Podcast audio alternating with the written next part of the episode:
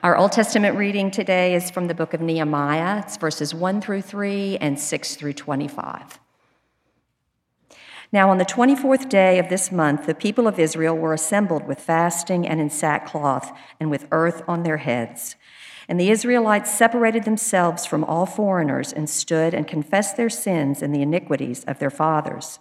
And they stood up in their place and read from the book of the law of the Lord their God for a quarter of the day. For another quarter of it, they made confession and worshiped the Lord their God.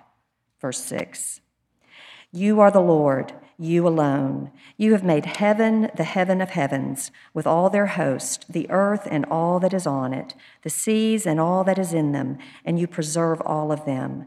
And the host of heaven worships you. You are the Lord, the God who chose Abram and brought him out of Ur of the Chaldeans and gave him the name Abraham. You found his heart faithful before you and made with him the covenant to give to his offspring the land of the Canaanite, the Hittite, the Amorite, the Perizzite, the Jebusite, and the Girgashite. And you have kept your promise, for you are righteous. And you saw the affliction of our fathers in Egypt and heard their cry at the Red Sea, and performed signs and wonders against Pharaoh and all his servants and all the people of his land for you knew that they acted arrogantly against our fathers. And you made a name for yourself, as it is to this day. And you divided the sea before them, so that they went through the midst of the sea on dry land. And you cast their pursuers into the depths as a stone into mighty waters. By a pillar of cloud you led them in the day, and by a pillar of fire in the night to light for them the way in which they should go. You came down from Mount Sinai and spoke with them from heaven and gave them right rules and true laws, good statutes and commandments. And you made known to them your holy Sabbath and commanded them commandments and statutes and a law by Moses your servant. You gave them bread from heaven for their hunger and brought water for them out of the rock for their thirst. And you told them to go in to possess the land that you had sworn to give them. But they and our fathers acted presumptuously and stiffened their neck and did not obey your commandments. They refused to obey and were not mindful of the wonders that you performed among them, but they stiffened their neck and appointed a leader to return to their slavery in Egypt. But you are a God ready to forgive, gracious and merciful, slow to anger and abounding in steadfast love, and did not forsake them even when they made for themselves a golden calf and said, This is your God who brought you up out of Egypt, and had committed great blasphemies. You, in your great mercies, did not forsake them in the wilderness. The pillar of cloud to lead them in the way did not depart from them by day, nor the pillar of fire by night to light for them the way by which they should go. You gave your good spirit to instruct them, and did not withhold your manna from their mouth, and gave them water for their thirst. Forty years you sustained them in the wilderness, and they lacked nothing. Their clothes did not wear out, and their feet did not swell. And you gave them kingdoms and peoples, and allotted to them every corner. So they took possession of the land of Sihon, king of Heshbon, and the land of Og, king of Bashan. You multiplied their children as the stars of heaven, and you brought them into the land that you told their fathers to enter and possess. So the descendants went in and possessed the land, and you subdued before them the inhabitants of the land, the Canaanites, and gave them into their hand with their kings and the peoples of the land, that they might do with them as they would. And they captured fortified cities and a rich land, and took house, possession of houses full of all good things, cisterns already hewn, vineyards, olive orchards, and fruit trees in abundance. So they ate and were filled and became fat and delighted themselves in your great goodness. This is the word of the Lord. And our gospel reading is from the book of Luke. It's chapter 6, verses 43 through 49. For no good tree bears bad fruit, nor again does a bad tree bear good fruit, for each tree is known by its own fruit.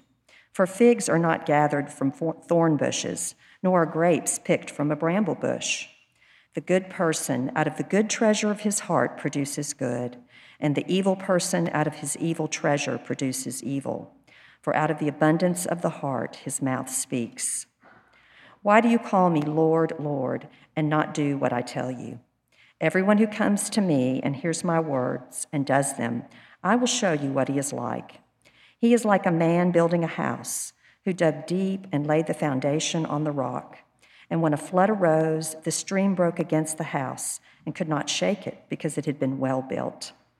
But the one who hears and does not do them is like a man who built a house on the ground without a foundation. When the stream broke against it, immediately it fell, and the ruin of that house was great. This is the gospel of Christ. Thank you, Gretchen. Our sermon text comes continuing from the book of Nehemiah, chapter 9, picking up at verse 26. Nevertheless, they were disobedient and rebelled against you and cast your law behind their back, killed your prophets who had warned them in order to turn them back to you. They committed great blasphemies. Therefore, you gave them into the hand of their enemies, who made them suffer. the time of their suffering, they cried out to you, and you heard them from heaven. according to your great mercies, you gave them saviors who saved them from the hand of their enemies. But after they had rest, they did evil again before you, and you abandoned them to the hand of their enemies, so they had dominion over them. Yet when they turned and cried to you, you heard from heaven, and many times you delivered them according to your mercies. You warned them in order to turn them back to your law. Yet they acted presumptuously and did not obey your commandments, but sinned against your rules. Which if a person does them, he shall live by them. And they turned a stubborn shoulder and stiffened their neck and would not obey. Many years you bore with them and warned them by your spirit through your prophets yet they would not give ear. Therefore, you gave them into the hands of the people of the lands. Nevertheless, in your great mercies, you did not make an end for them or forsake them, for you are gracious and merciful God. Now, therefore, our God, the great and mighty, the awesome God who keeps covenant and steadfast love, let not all the hardship seem little to you that has come upon us, upon our kings, our princes, our priests, our prophets, our fathers, and all your people, since the time of the kings of Assyria until this day. Yet you have been righteous in all that has come upon us, for you have dealt faithfully, and we have acted wickedly. Our kings, our princes, our priests, and our fathers have not kept your law or paid attention to your commandments and your warnings that you gave them. Even in their own kingdom and amid your great goodness that you gave them, and in the large and rich land that you set before them, they did not serve you or turn from their wicked works. Behold, we are slaves this day in the land that you gave to our fathers to enjoy its fruit and its good gifts. Behold, we are slaves. And its rich yield goes to the kings whom you've set over us because of our sins. They rule over our bodies and over our livestock as they please, and we're in great distress. Because of all this, we make a firm covenant in writing on the sealed document of the names of our princes, our Levites, and our priests. Skip over to chapter 10, verse 28. And the rest of the people, the priests, the Levites, the gatekeepers, the singers, the temple servants, and all who have separated themselves from the peoples of the land to the law of God, their wives, their sons, their daughters, all who have knowledge and understanding, join with their brothers, their nobles, and enter into a curse and an oath to walk in God's law that was given by Moses, the servant of God, and to observe and do all the commandments of the Lord our God and his rules and his statutes. This is the word of the Lord. Thanks be to God. Father God, thank you for your word. Thank you that it is truth. And thank you that you use it and you speak through it to the hearts of people like us. And so, Father, we pray that you'd speak. Pray that you'd open our ears and our hearts and our minds to what you have to say, Father, because you alone have the words of eternal life. I have nothing worth saying. So, Father, speak for your servants listen. We pray in Jesus' name. Amen. If you've been with us at all during these last few weeks, we have been spending a lot of time in the books of Ezra and Nehemiah, and we're ending that today. And what we've been doing is looking at a people as they're coming out of exile, going back into normal life, and as they try to recreate and rebuild their lives, that there's lessons in it for us as we work our way back into a normal life at the end of this kind of COVID pandemic. We're not there yet, but we're on our way.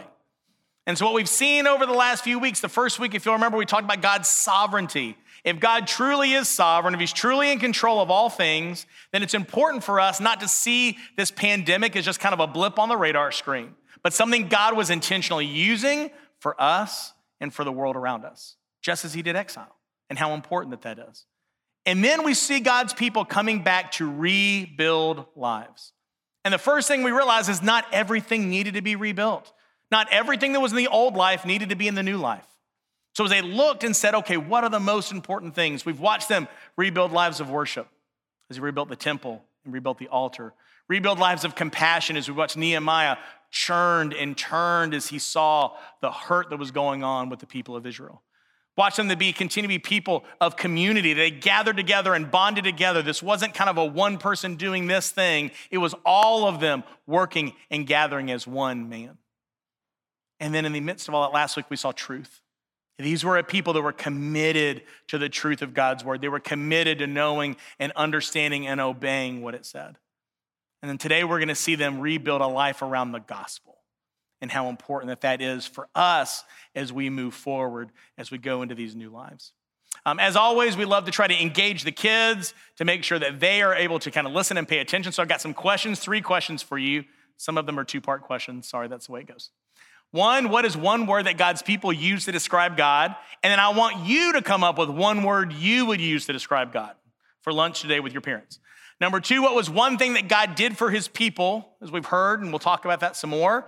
And think about this for yourself. What's one thing God's done for you? And then three, what does it mean to repent? You probably hear that word a lot in church. It's one of those big fancy words we use and don't explain. So I'm gonna do my best to explain what that means for you later. So now, context.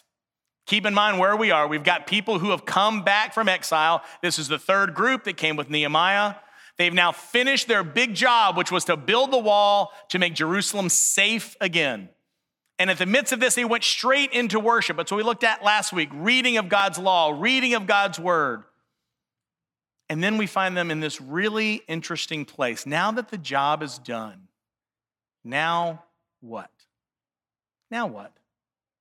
What is life supposed to look like now? Now that we've kind of done the thing we are supposed to do. And I would guess that a lot of us are asking that very same question today. Maybe sometime during this pandemic, you've retired. You spent your entire life living and working and doing these jobs that God's called you to do. And it's like, I'm done with that. Now what? Maybe for some of you, you're just getting um, an empty nest for the first time. Your youngest kid has gone off to college, whatever that may look like in today's time. And you're going, now what? My, my whole life was wrapped up in raising these kids. Now what do I do? For some of you, maybe it's just having kids. Maybe that was the goal all along is to have kids, and you're going, oh my gosh, why did I want to do that? I forgot what was the joy in this for her? Now what do I do? Now I've got these unruly, crazy kids, what do I do? Maybe for some of you, it was just the goal was just to get married, and you're married, and you're like, now what? Because now I see that I'm way more selfish than I thought, and they're way more selfish than I am. So this is really bad. Maybe you just finished college and you're looking for that first job and you're trying to figure out what does the world look like? What am I supposed to do? How am I supposed to live? Now what? Because we realize that all these places in our lives, that the things that we hoped would satisfy have just fallen flat. Now what? If at some point we get a, you know, a cure to this pandemic, now what? This is exactly what they were wrestling with. We've done the big thing we were supposed to do. We've come back out of exile. Now what? What do we do next? How do we then decide how to live? What is going to guide us? They had been guided by building. I get up in the morning, I build a wall, I go to bed. Now what? What signals my day? What helps me make decisions? How do I keep living? And for them, it's going to be around the gospel. Now, my assumption is most of you are going to try to question this a little bit, as well you should. Good Bible scholars are going, Andrew, wait a minute. Gospel is a Greek word. It's found in the New Testament. It's not in the Old Testament. It sure is not in this passage. So you are cheating. Yes, I am. Because there's no other way to describe what's happening here. Did they fully grasp what the gospel was? No, not until Jesus came would they have any understanding. They didn't have this word, they didn't fully grasp what this meant, leaning into God's grace and mercy and seeing a change. But as we look at these people and we look at their actions, we look and see what happens, there is no more perfect picture of the gospel for you and for me. And this is in the Old Testament. I can't tell you how many times I've talked with people who go, you know what, I really prefer the God of the New Testament over the God of the Old Testament. And I'm like, they're the same God. I mean, it's the exact same God. Like, oh, but the Old Testament, he's mean and he's angry and he's vengeful. And he's, I'm like, we're going to see. Even in the Old Testament, he's a God of grace, he's a God of love, he's a God of mercy. So, as we think about rebuilding our lives around the gospel in the way they did, there's three things I want you to see that they did that we need to do. They were a people of remembrance, they were people of repentance, they were people of renewal. First, they were people of remembrance. It is so easy to forget, isn't it? It's so easy to forget even the important things. Sometimes I get so busy with my to do list or things that I've got to accomplish, I forget the easy things and I forget the important things. I, don't ever forget to eat. I know some people do that. I've never done that before, but people do that. It's for, you forget the things that matter. And sometimes it's interesting to have those relationships. You probably all have people who love to remind you who you used to be. Do you ever reminisce with like friends from high school or before? I love and hate those conversations all at the same time.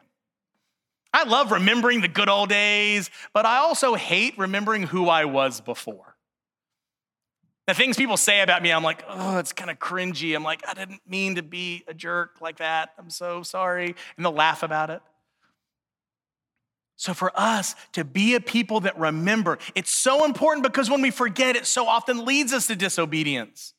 We need to remember what God has done, remember who He is. And that's exactly what they did. They remembered. First off, they remembered who God was. We've got a couple of these from this passage that I think are going to be really important for us.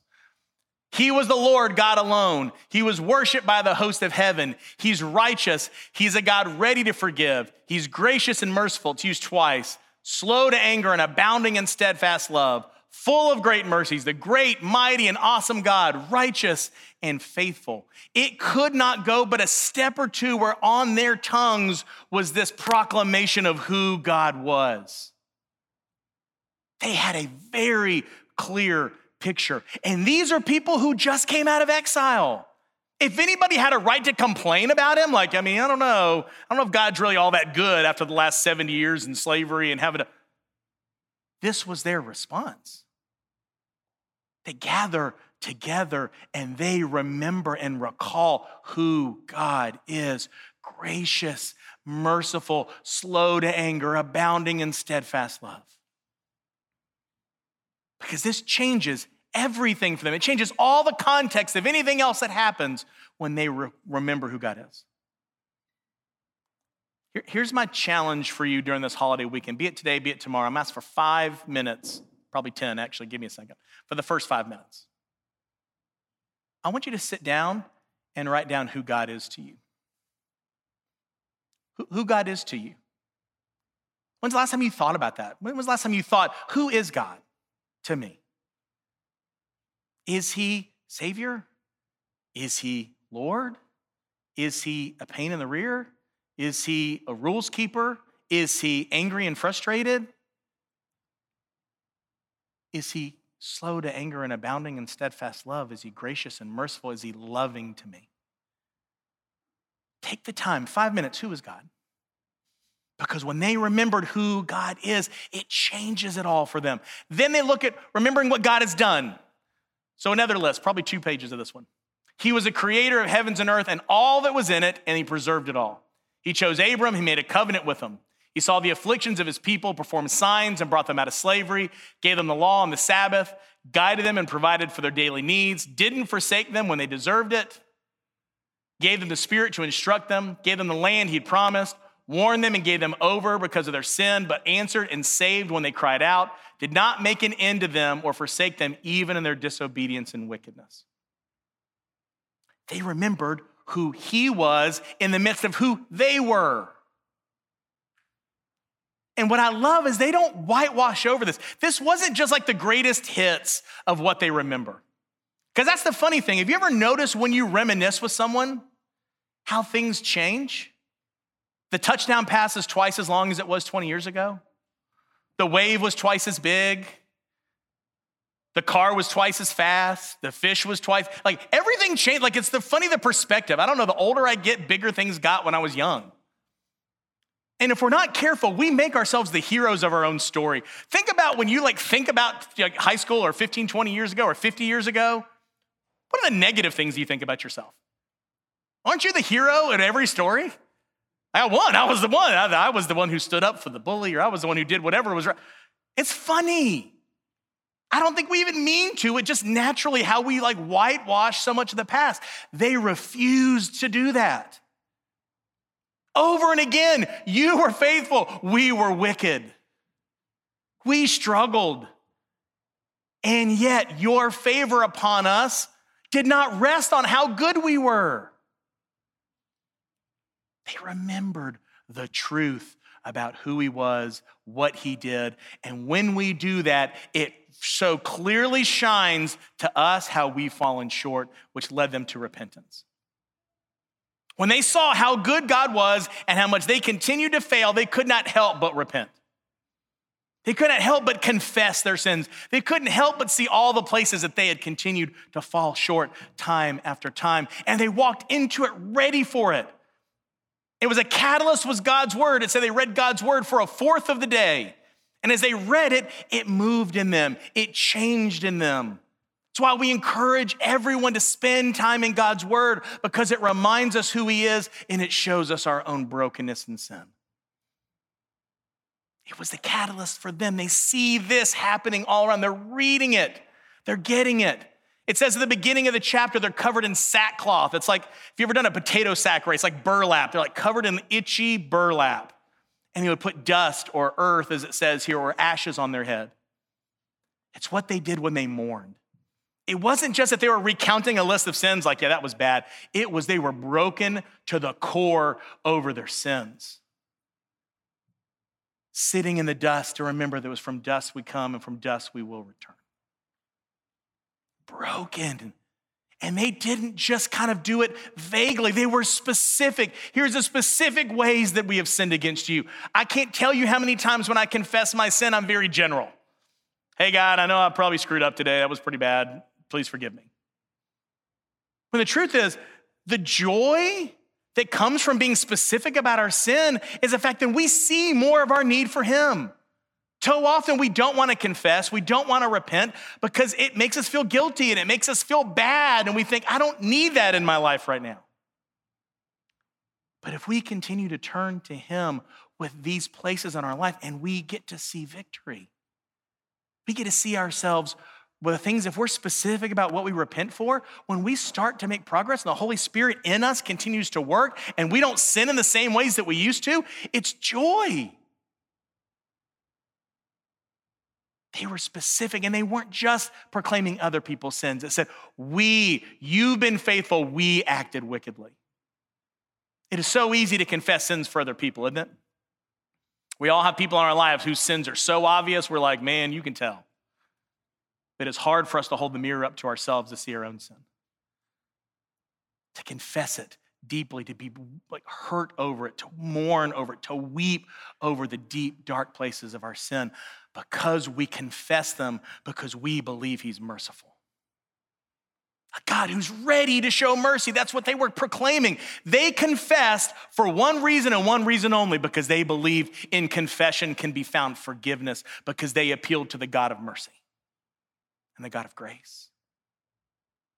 We confess not to just get it off our chest and feel better. We confess our sins because we believe God can do something about it. As far as the east is from the west, so far He has removed our sins from us. That's why we repent. That's why we confess.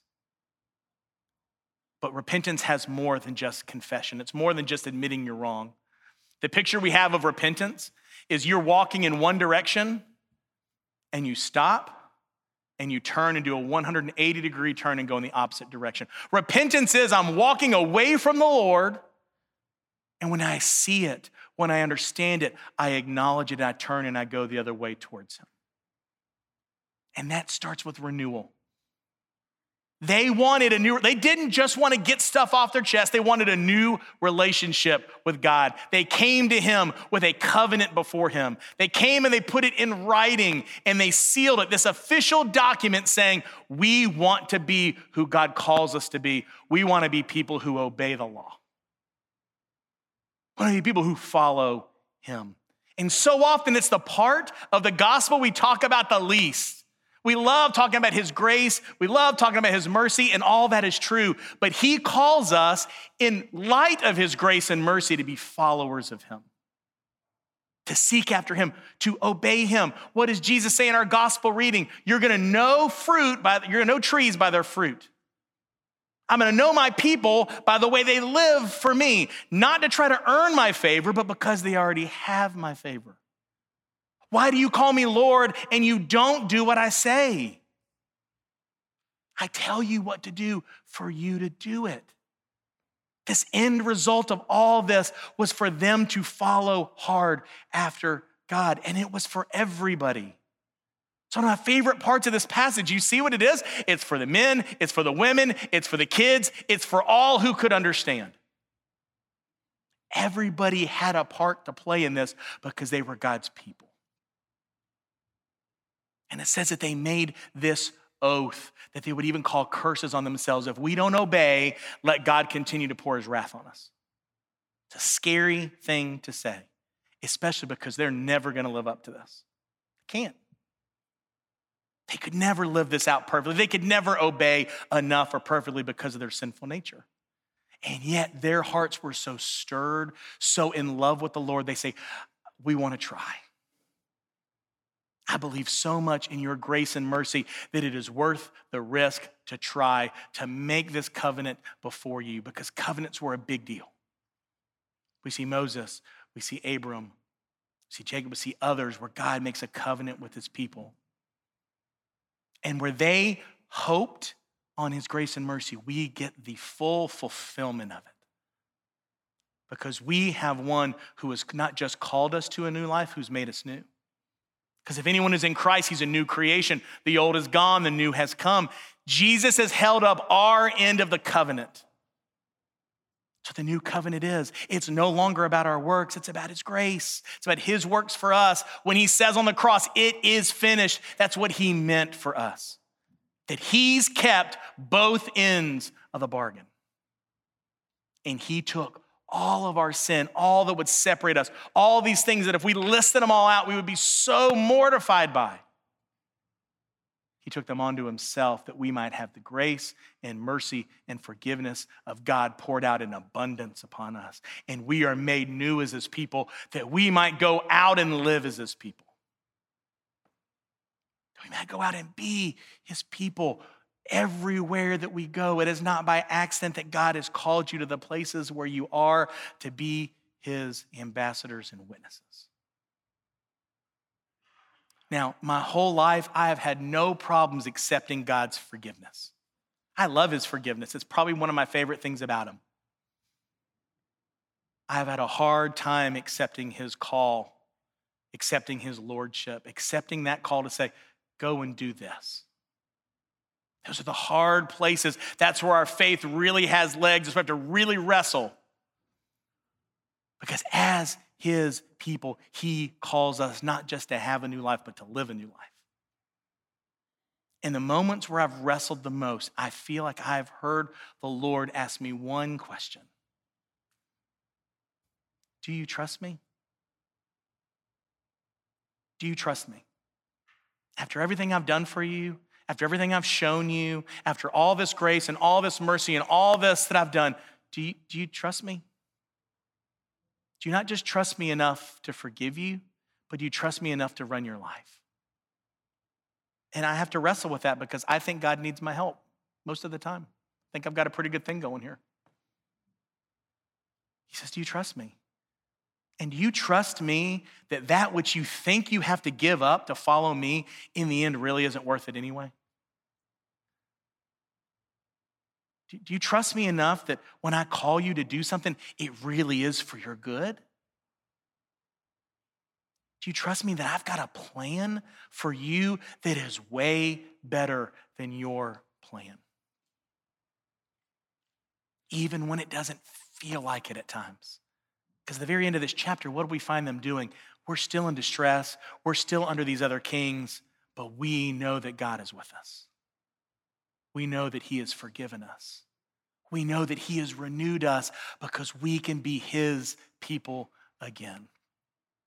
You and I have the opportunity in trusting in Jesus that we get to be His people, His blood bought people, that we might go and live for Him. So let us be a people who where the gospel permeates all that we have and all that we are. We'll be a people of remembrance, remembering who God is and what He's done. People of repentance who see our sin, who confess it, and we walk away from it towards the Lord. And be a people of renewal, people who trust in the fact that God has made us new. And God has a plan for us that we may be His people who lovingly obey Him in all that we do for His glory. Let's pray. Jesus, thank you for the truth of your gospel. Thank you for the picture that we get even in the Old Testament of it. Thank you for the way that you love us, that you pour out grace and mercy, that you are slow to anger and abounding in steadfast love for us. Help us to remember, even in the difficult and hard times, your faithfulness to us. And Father, let us see our sin. That is a scary thought, but let us see it. Let us see it all, that we might confess it to you that we might appeal to your love and your grace and your mercy, that we know that our sins are many, but your mercy is more, superabounds all of our sin.